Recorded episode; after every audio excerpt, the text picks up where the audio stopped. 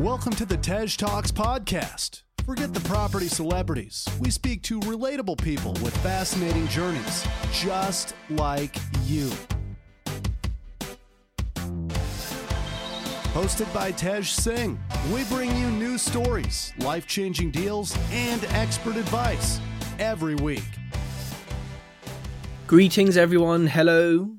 Now, today's guest, Adam Hussey, is really interesting. Now, he has been in property full-time for 18 months, and him and his business partner, Stephen, have amassed 19 properties. Yep, 19 in 18 months. I mean, that's pretty awesome, right? How did he do it? Well, you have to listen to find out. But before that, he quit university in the middle of his degree. Interesting decision, but hey, it paid off because he built up a high-end kitchen studio with his business partner, Stephen, which he's now stepped away from, which is leveraged lifestyle.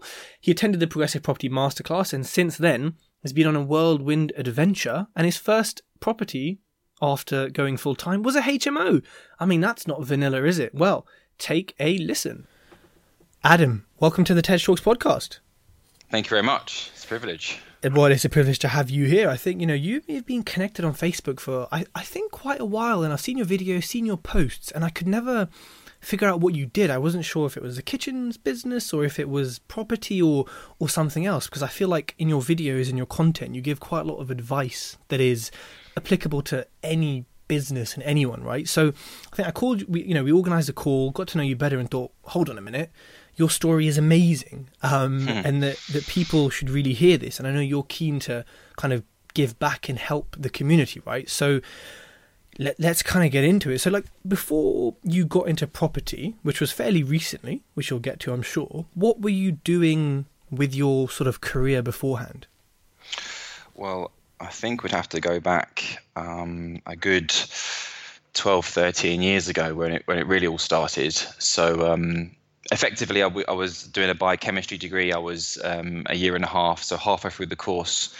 And it was, going fine, I guess. And, my brother-in-law at the time had started a new business, which was effectively, as random as it sounds, importing natural stone from the likes of Africa and parts of India, bringing it over to the UK and then selling it on to people that would acquire it in the UK for large stone projects, kitchen countertops, that kind of thing. And he was at a bit of a crossroads where he needed someone he could trust, someone that would help him. He asked me.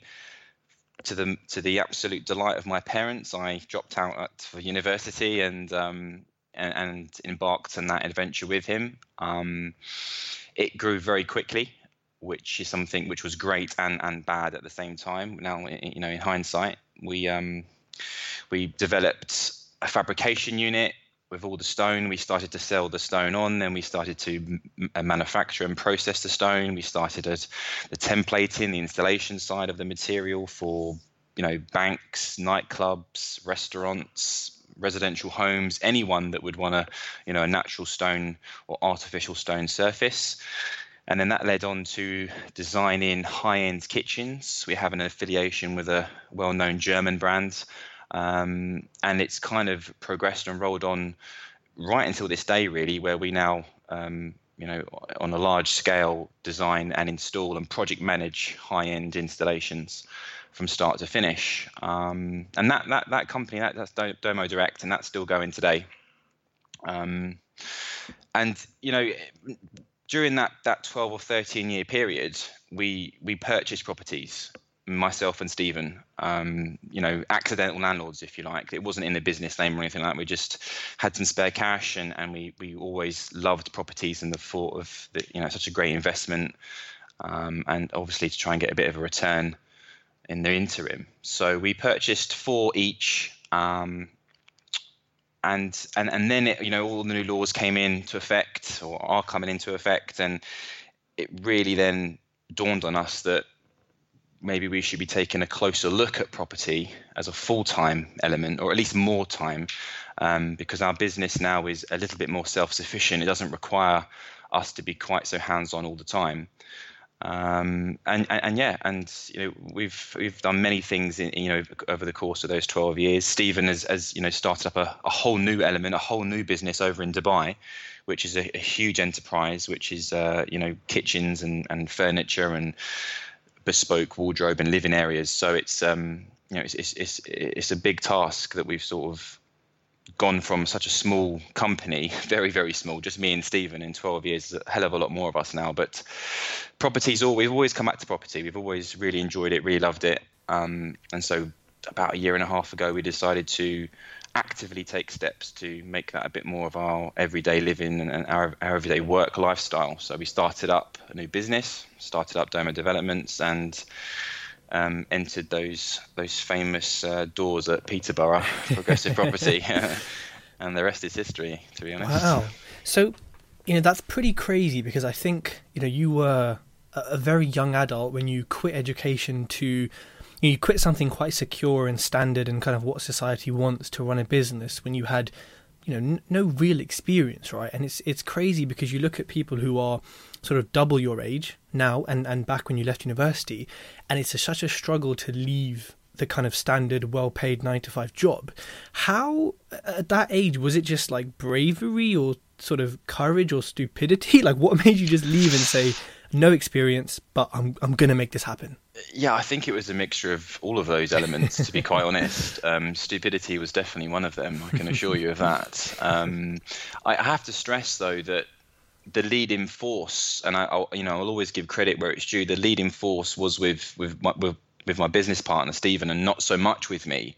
I'm not sure if I would have had the audacity or the courage to do it if it was all on my back, all by myself. And people that do that, I fully appreciate and 100% hold my hands up and congratulate them to do that, because it's not easy. It's not easy to do that. You always have people watching you, judging you, even if they're close family and friends. Like my parents, for example, were extremely disappointed because, like you said, society has you one-tracked mind almost, that you have to go to college and you have to go to university to secure good jobs and so forth. And I've never quite said it to my parents, but they know it's in the back of my mind when you have that "I told you so" look.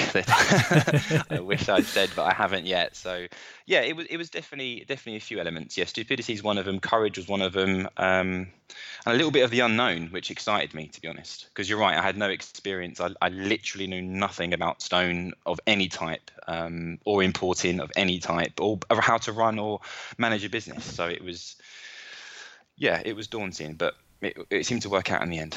Yeah, no, it definitely did work out. So let's kind of go to the end of that story there. So you walked through the famous doors at Progressive, and what happened? Briefly, what happened at Progressive, and how did that, launch or start your sort of property full-time journey? Yeah, so I know that a lot of people that get involved with the Progressive community often start with the MSOPI course.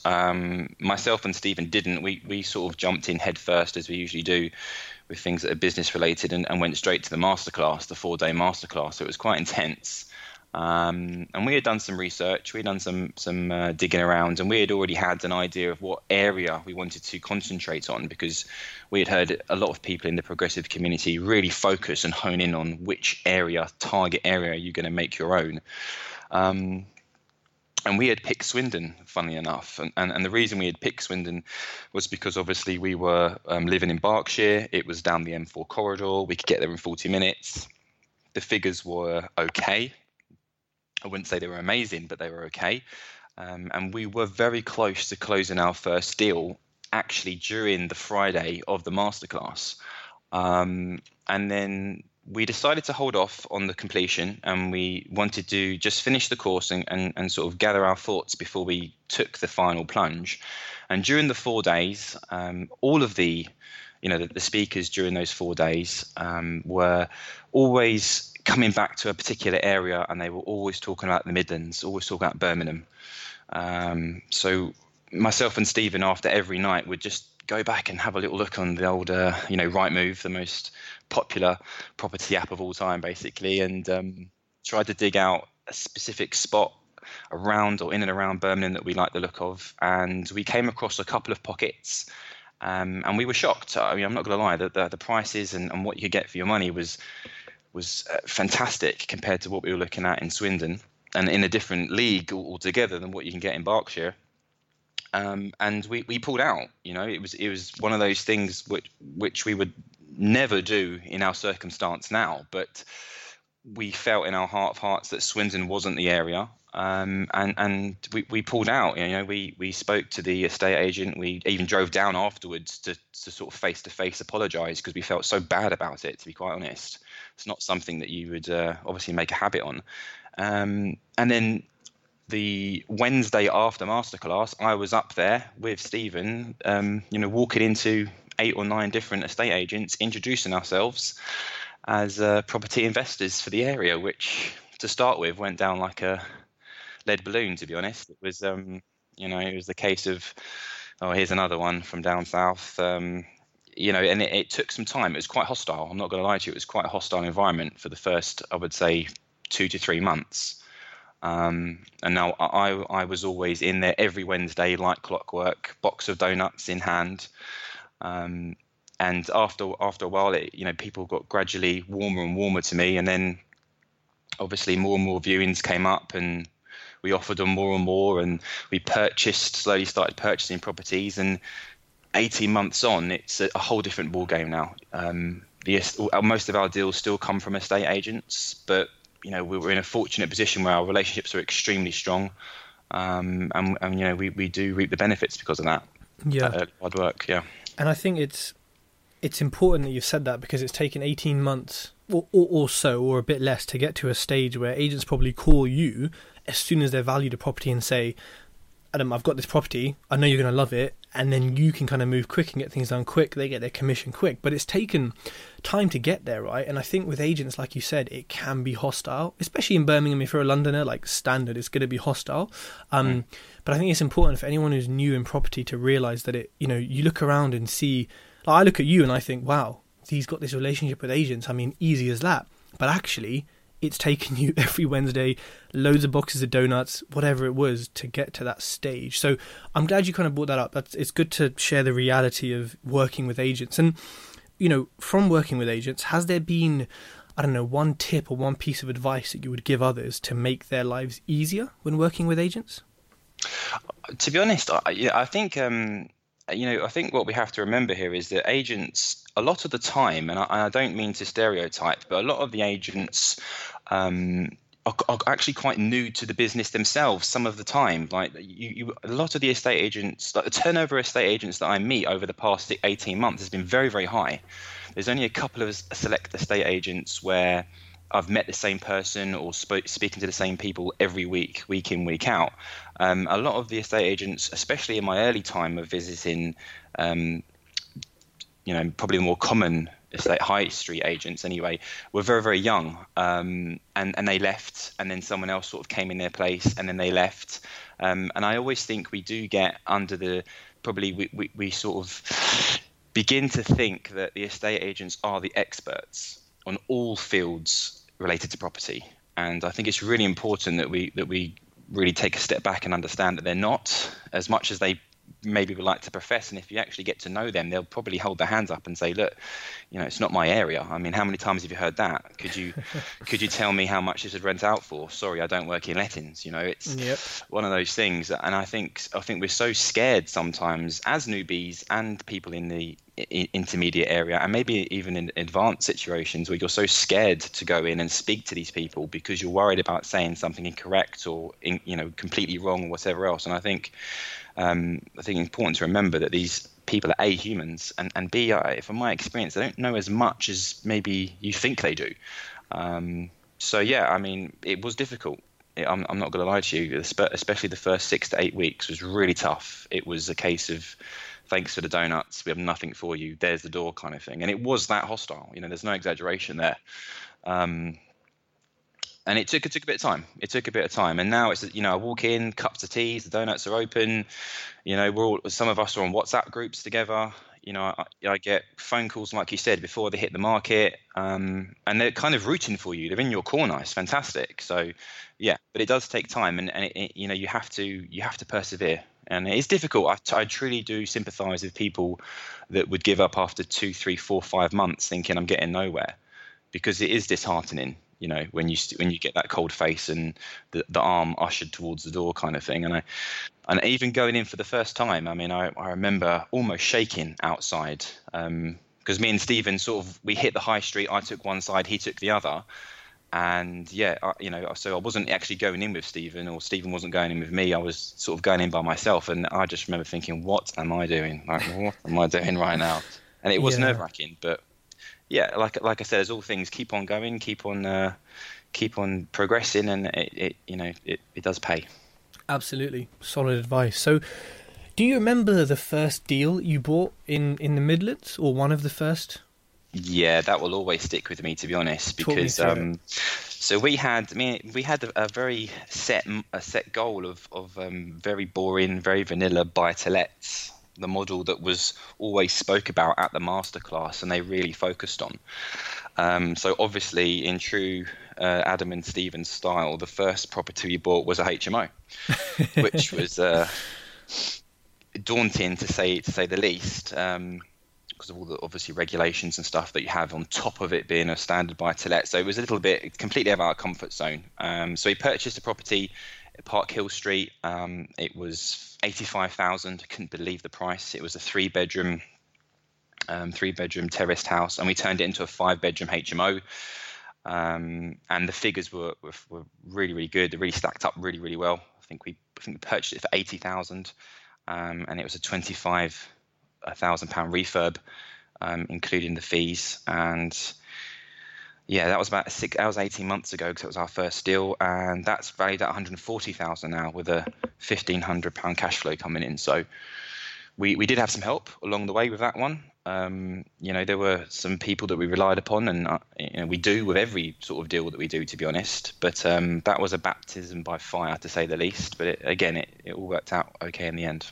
Wow. And so those figures, one deal there is sort of financial coverage, I guess, for a lot of people, in terms of paying for their bills, paying for their mortgage, paying for the kind of real essentials. They could be financially covered from one or two deals. And that happened to be your first, right? So that's pretty awesome. Like, I know the way you kind of spoke about this deal sounds as if there were some challenges or things that went wrong, or something you learnt.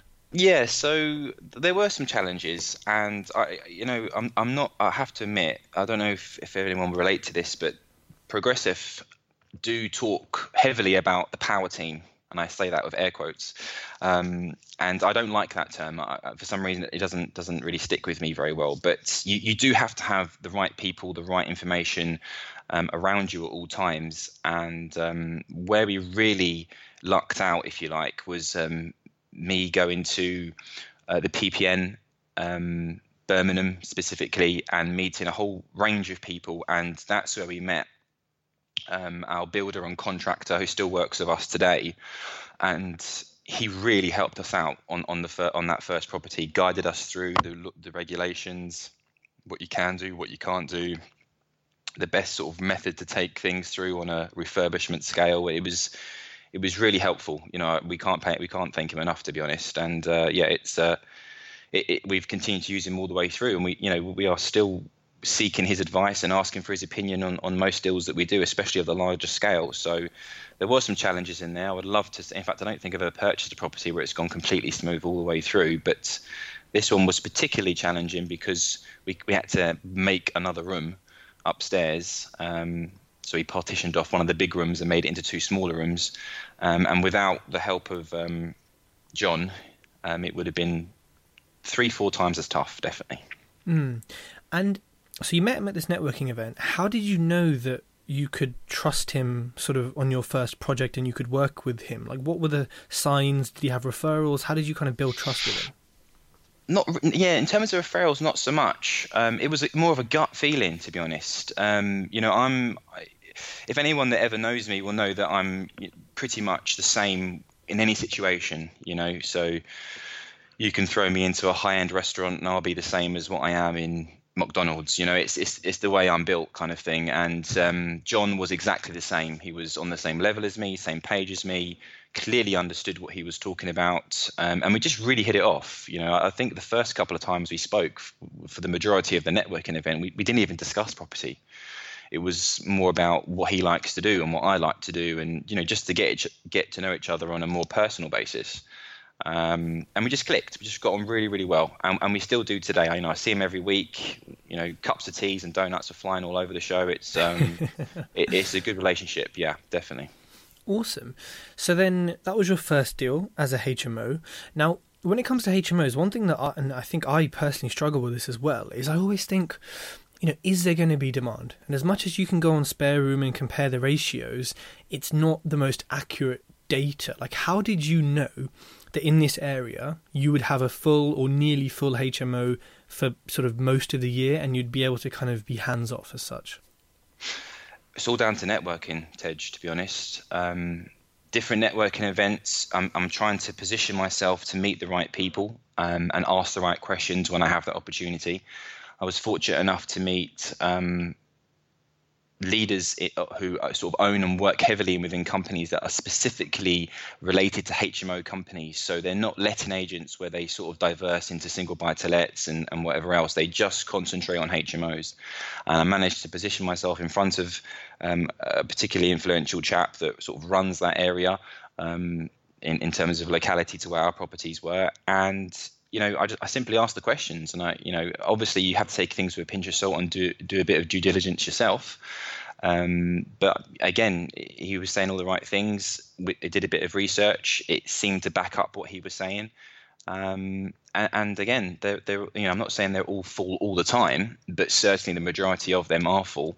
And I think that you have to just be a bit realistic in terms of the time frame you expect to let them out. It's not a case of, you know, all the rooms are vacant and then 2 weeks later they're all full. You know, it's a slower process. So as long as you have that in mind, and like I said, you've done your research, you should be okay. Okay, so that was the first deal, which was 18 months ago. Let's kind of fast forward to where we are now. How many properties do you and Steve both do you own in your company? So it would be 19 at the moment, and we are just we're actually going to start building or going through the final stages of planning for our first new build project, which is 18 single bed flats or apartments, which we're very excited about. And so we are hoping to be able to hit 60 individual properties by March 2020. That's really our main goal, to be honest. So hold on, let's. You said you have 19 properties purchased in your first 18 months of doing property full time. Correct. I mean, that's pretty awesome. If I could give you a round of applause sound effect, I would. Like, that's, you know, that's kind of unusual, and I feel like that's, you know, you're one out of every 20 people will kind of achieve the level you have. You may agree, you may disagree, but what do you think has given you the edge to be able to purchase that many in such a short space of time? First of all, I'd probably like to say that because I don't really have anyone or another business to compare it to, and because of the nature of the way I am, and certainly Stephen, we don't think that's enough. We're not satisfied with that. So it's nice to get individual feedback from people who perhaps have a wider range of talking to people in terms of what they own and how long it's taken them to accrue that number. But it's difficult to say, to be honest. It's been compounding is probably, and Stephen loves that word, but it really does work. You know, it's every week doing the same thing with the same routine, and it can get mundane and it can get boring, but it really does, you know, pay dividend at the end. It's amazing. Meeting the right people, putting yourself out there, expressing yourself on social media within limits, obviously, and you know, and just letting it roll, because you'll find that it's the snowball effect. You know, as soon as you get 1, 2, and 3 and 4 come along fairly quickly, and it's happened like that all the way through. And as soon as you have your systems and your organisation down to a T, it does begin to sort of pick up pace really, really quickly. Now, like I said earlier on at the beginning of this particular bit, I said that I'm, nothing really to compare it to, and I'm never satisfied. That's one of a huge bonus, I suppose, and a huge downfall of characteristic of mine. And I'd love to see that number higher, quicker. But there are restrictions, there's time, there's obviously financial restrictions, and then there's the unknown where you never know what's going to happen next. So kind of you to say, but we would, I would definitely like that number to be higher, to be honest. Good. Well, that's the kind of drive and ambition you need, right? I mean, you could stop at this number and be happy, I'm sure, or someone else could stop at that number and be happy, but you want more, so hey, you'll get it, right? So, and out of interest, this number of properties, would you say that it brings you and Stephen, your business partner, financial freedom or financial security? Or, could someone live off that and be happy? That's kind of a deep question, but... for us, it's a bit different. Even in the early days of Domo Direct, every penny that we made was pumped or siphoned straight back into the business. And that happened for the first 3-4 years. And the same thing is happening here. We haven't yet had to or needed to take a single penny for ourselves over the course of the 18 months. It's all been reinvested back to help benefit and grow the business faster, further on down the line. So I would say from a monetary value, yes, people can live off that kind of income. And I would probably say the majority of people would have a...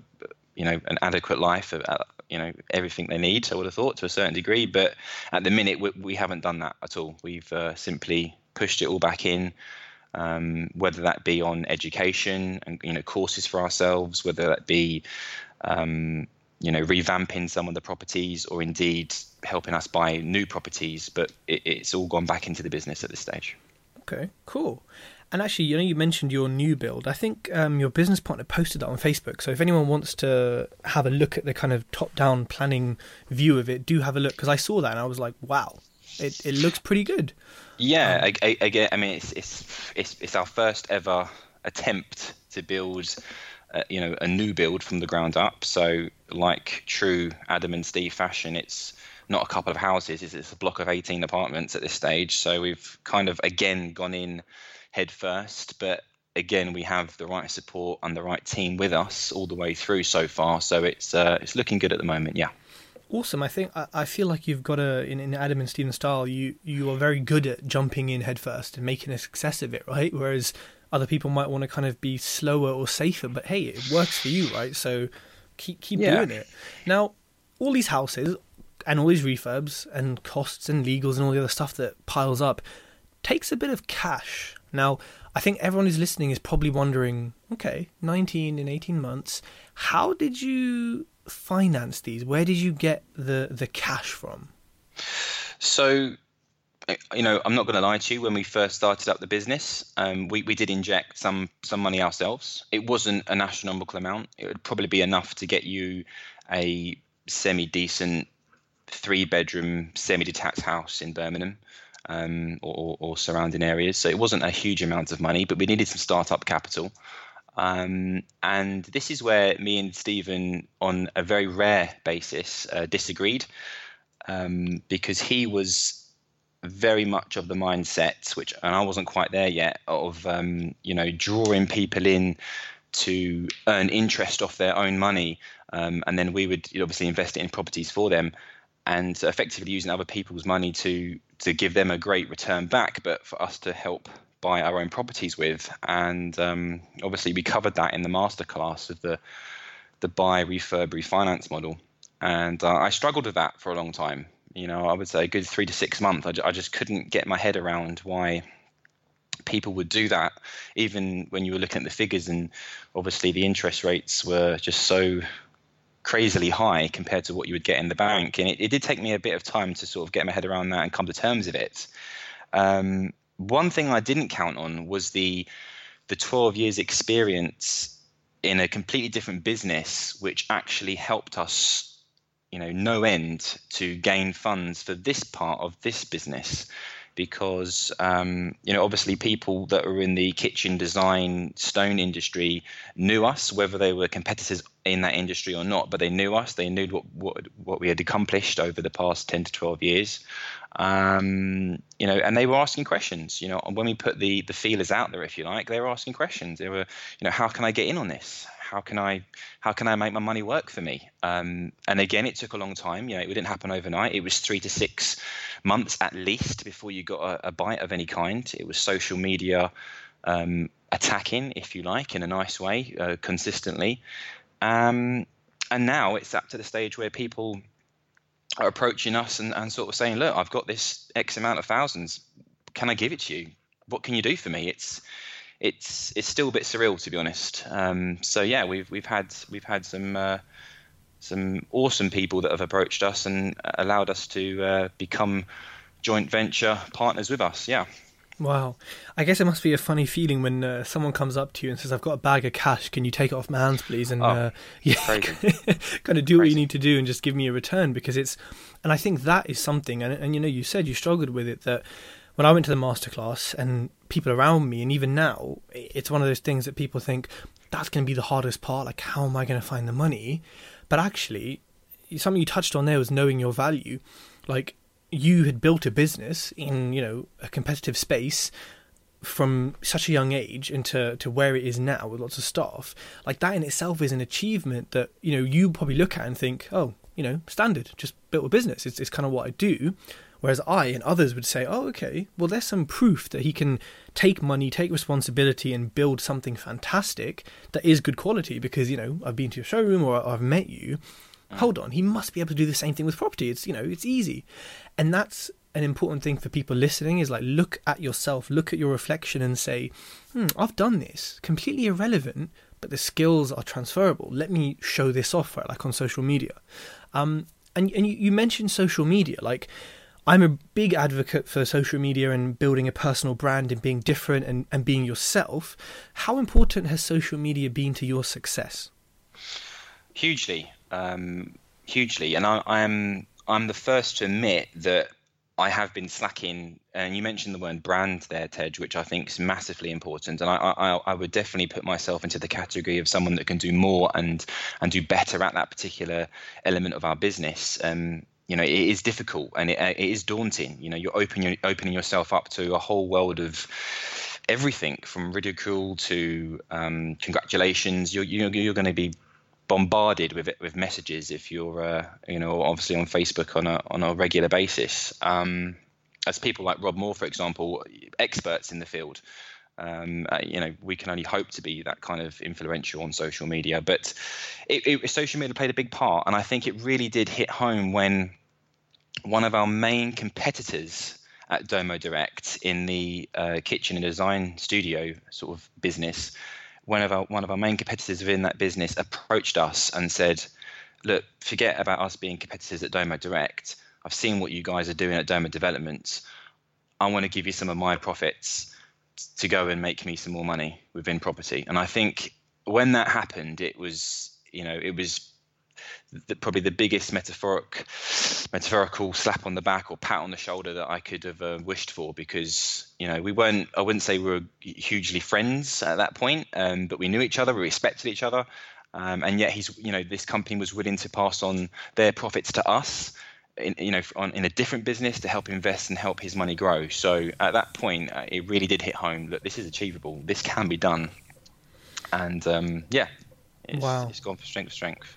I mean, that's pretty powerful, right? I mean, if a family or a friend approaches you and says that, then you think, okay, that's cool. You know me, we're kind of friends. But if a kind of direct competitor does that, like you said, it is a strong pat on the back to kind of be like, you are clearly doing something well and you're building trust without even trying, because you're posting what you're doing. You're just posting pictures of houses, talking about your developments. You're just talking about your life.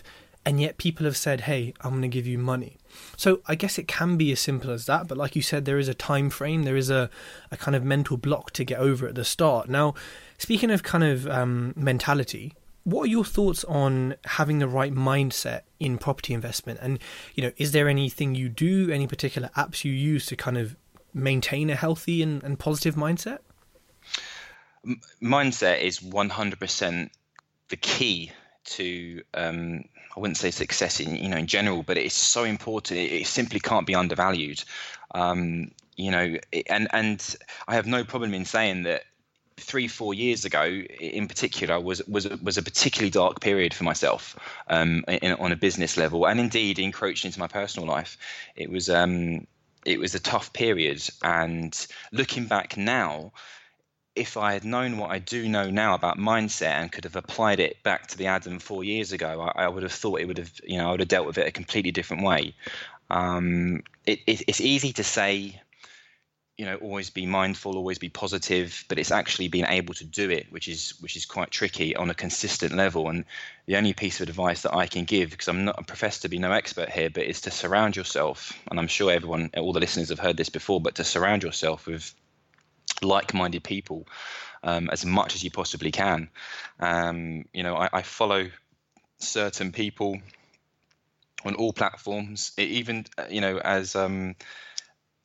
basic as Facebook, in terms of people that I know who are influential, who put up positive posts, who YouTube, who people who post positive videos.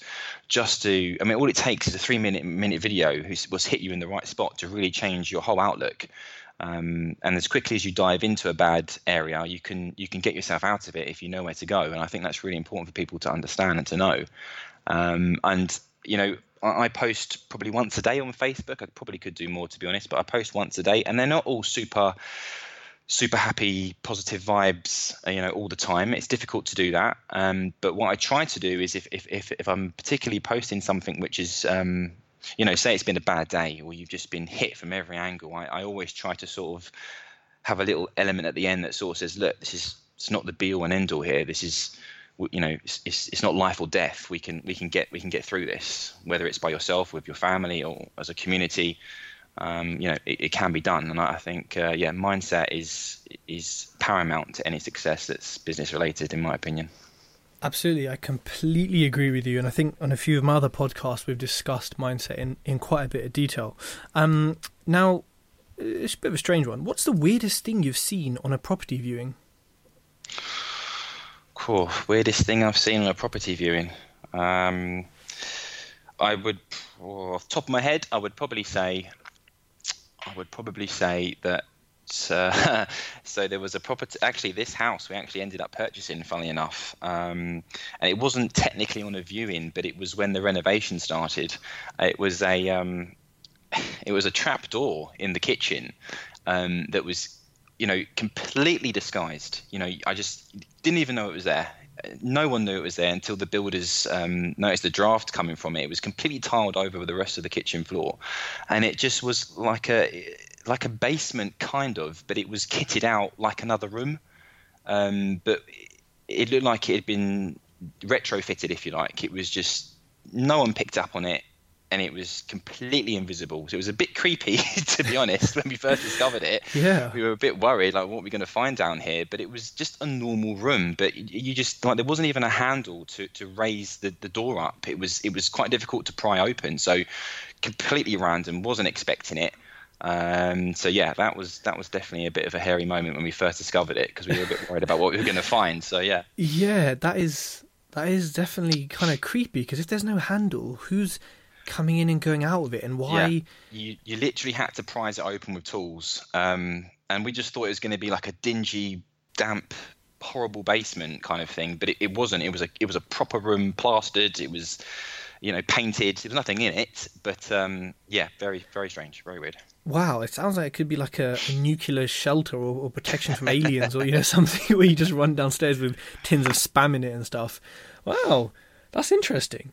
And so you invest in the Midlands, and you still do. Now, I am looking in the Midlands, and I've been up there and explored and networked and spoken to agents and people, and a lot of people seem to be saying something very similar, and that's that London money, London people are going up to the Midlands, purchasing and overpaying on properties and paying more than what they're worth, and kind of raising the prices, and maybe pricing out investors in Birmingham who know what the real prices are meant to be. Are you experiencing that at all? the last 8 months, we've definitely experienced an influx in terms of the purchase, well, not purchase price, but the advertised price of many of the properties. You know, where when we first started, we could easily find houses £75,000, £80,000, £70,000, £85,000. And now these same houses are up for £95,000, £100,000, £105,000, £110,000. Whether that's influential down to the fact that, you know, London money's coming up, I'm not sure. But talking to estate agents, I hear the similar theme where, you know, estate agents lead the vendors into a war or a battle between estate agents, and they're simply pricing the house so they get the actual exclusivity on selling that house, even if they know in their heart of hearts that it's not actually going to go for that. So I would probably say that a lot of the houses I'm seeing are overpriced to begin with, but are actually being sold somewhere close to where they should be, as opposed to being overpriced and then sold at that price, from my experience. So the deals are still there. You just have to be a bit patient, keep a watchful eye on the particular properties you're interested in, and keep in constant communication with your EAs, because that's vital. Okay. And so whereabouts do you live? Berkshire, Wokingham.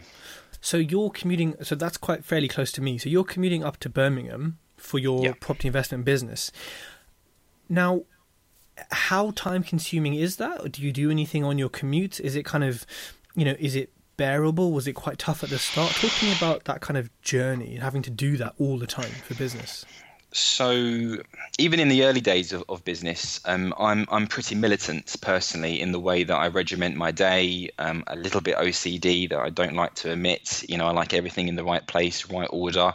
That goes down to systems and even timeframes. So it wasn't a case of just driving up to the West Midlands and sort of finding a day that would suit and then randomly choose that day throughout the week, where I regimented and made sure that it was every Wednesday. I wouldn't go into the office. I would leave straight from my house, 6 o'clock, up to Dudley, Wolverhampton, surrounding areas, and then hit whatever I needed to hit, whether it was estate agents, whether it was particular meetings, whether it was, you know, actually viewing the properties. It was every Wednesday. I drive up there myself. I don't commute in terms of public transport. I make the most of the time, taking business calls on the way up, listening to, you know, audiobooks and podcasts and things. Blitz out the whole day as much as I can, and then travel back the same day. So it's quite hectic in terms of a lot going on in a short space of time. But that's all at that point I felt I could dedicate to being physically in the area where we invest. And then that leads me back down to the team that you have with you who obviously live there. So, you know, the builders, the renovation people, the planners, all these people that reside in our area that we work, you know, they help no end. Okay. And obviously, you know, the podcast you're listening to is obviously Tej Talks on repeat, right? Of course, all the time. Like it's on loop. Even if I listen to one episode, it just rolls on. Yep. You you heard it, everyone. 19 properties in 18 months and he listens to Tej Talks. I mean, come on, this is, you know, it must be good stuff, right? So, Adam, unfortunately, that brings us to the end of the podcast. We're going to jump into the quickfire round. I still need to do like a voiceover for this, like the quickfire round, right? I need to get something like that. You should just do exactly what you just did. Just what I did, yeah. Amazing. Perfect. Well, I'll drop that again. But before that, I believe you have a freebie to give the listeners, and it's a bit of an interesting one. Do you want to briefly describe what it is? Yeah, so instead of, you know, doing it more property related, I thought I would take a step back and do something more on the original business model that we have, which is, like I mentioned, stone work surfaces that we fully fabricate. And obviously everyone has a kitchen, or I'd like to think all of you do. Some of those kitchens hopefully will have some stonework surfaces that need to be maintained and looked after. So we have, Doma has its own branded, certified and tested maintenance and care kit, which is suitable for stonework surfaces. And if anyone out there would like one of those care kits sent out to them, the usual cost of this is £30 plus VAT plus postage. What we would be doing it for would be simply £10. That would include postage to wherever you are based in the UK. mainland, hopefully. And all you have to do is send me an email at info@domodirect.com with a promotional code of DOMOTEJ66. And that will get you that care pack for a very respectable price indeed of £10. Wow, I must say I'm flattered. I have a voucher code. I've made it now. I'm actually sitting here smiling. I don't know why, but I'm actually so happy now. I've got a voucher code discount. Awesome. Well, get in touch with Adam if you want that. Everyone, look after your stones. So the quick fire round. So I'm going to ask you 3x3 questions, Adam, and they need to be answered fairly kind of succinctly. All right. What are the three biggest mistakes that you've made in property? Okay, number one would have been purchasing a particular property. I remember the name of the street, Ivanhoe Street, and whatever we found was wrong with it, we didn't want to turn away from it. You know, we just wanted to keep on going through, get it to the finish line, and eventually make our money back, when what we should have done was simply walk away. So if you've got a bad deal and you've got a bad vibe, walk away. Definitely. One of the biggest mistakes was our systems and organisation, and indeed the structure of the company. Do that quickly. Do it first. We were a bit slow on the uptake, and I would love to have gone back and done that a bit quicker, to be honest. And I would probably say the last one would be do everything, do more of everything if you can. I know that's quite a generic answer, but I always felt that we were doing just enough where we could have done just a bit more. So if you think you've got an extra 10% in the tank, you've probably got 20%. So go for it. Cool. And when you're analysing and looking at a potential deal or property, what are three important things that you always consider? We paid particular attention to the renovation more than anything else, because I think that is a huge stumbling block for a lot of property investors. And what I mean by that is the specifics within the renovation. And if you've ever, well, you wouldn't have done, but if anyone ever sees my videos that I send across to Stephen to have a look at with the properties that I see, there are certain elements I'm always looking at. One of them is the windows. You know, definitely need to take concentration on the windows. You can be seriously out of pocket by not paying attention to that. The state of the boiler, you know, can't even begin to express how much money we've lost on one of our properties because of not taking that into consideration. And funnily enough, I'd also pay attention and heavy attention to the gardens, back and front. You know, you would speak in specific about renovation. You really want to hone in on how much this is going to cost as quickly and accurate as you can. Taking those three things into consideration is greatly going to increase your chances of getting that number bang on the head, which will ultimately help you with your final figures. Great. And more of a personal one now. What are your top three goals for the future? You know, near, mid, or long distance? So we feel that 2020 is a big year for us. March 2020. That will be 3 years in the industry, if you like. And by that time, we want to have 60 individual properties. That would be a really great achievement for us, we feel, at this stage. We would like to be 100% mobile. So, to the sense that I don't have to particularly ever be in the office at Domo Direct. I've completely stepped away from that side of the business, as is Steve. You know, so basically we can come and go as we please. We can work from home. We can travel up whenever we like. Complete freedom. That's really important. And I'm not by any means saying that I don't enjoy my life at the moment, but I would like to enjoy more of life, visiting different places, meeting new people, and hopefully all those three things coincide with the first quarter of 2020. Amazing. Well, look, you've achieved so much so far, and I think the listeners are going to be really impressed. And I know you feel you want more, but I think, you know, take a step back and you know, appreciate what you've done, because it is fantastic. And I've spoken to a lot of people, right? So I'm not just saying that to butter you up on the show. Adam, look, it's been a real pleasure speaking to you. I think there's lots of value in this podcast. There's lots of interesting points that you've made as well. And, you know, I wish you the best of luck with achieving your goals. And, you know, I'm pretty confident you'll achieve them. And I know you are too. So, yeah, thank you so much for coming on the show. No, the pleasure was all mine, Tej. Thank you very much indeed. I've really enjoyed it. Thank you. If you like this podcast, connect with Tej on Facebook, LinkedIn, and YouTube for more great content.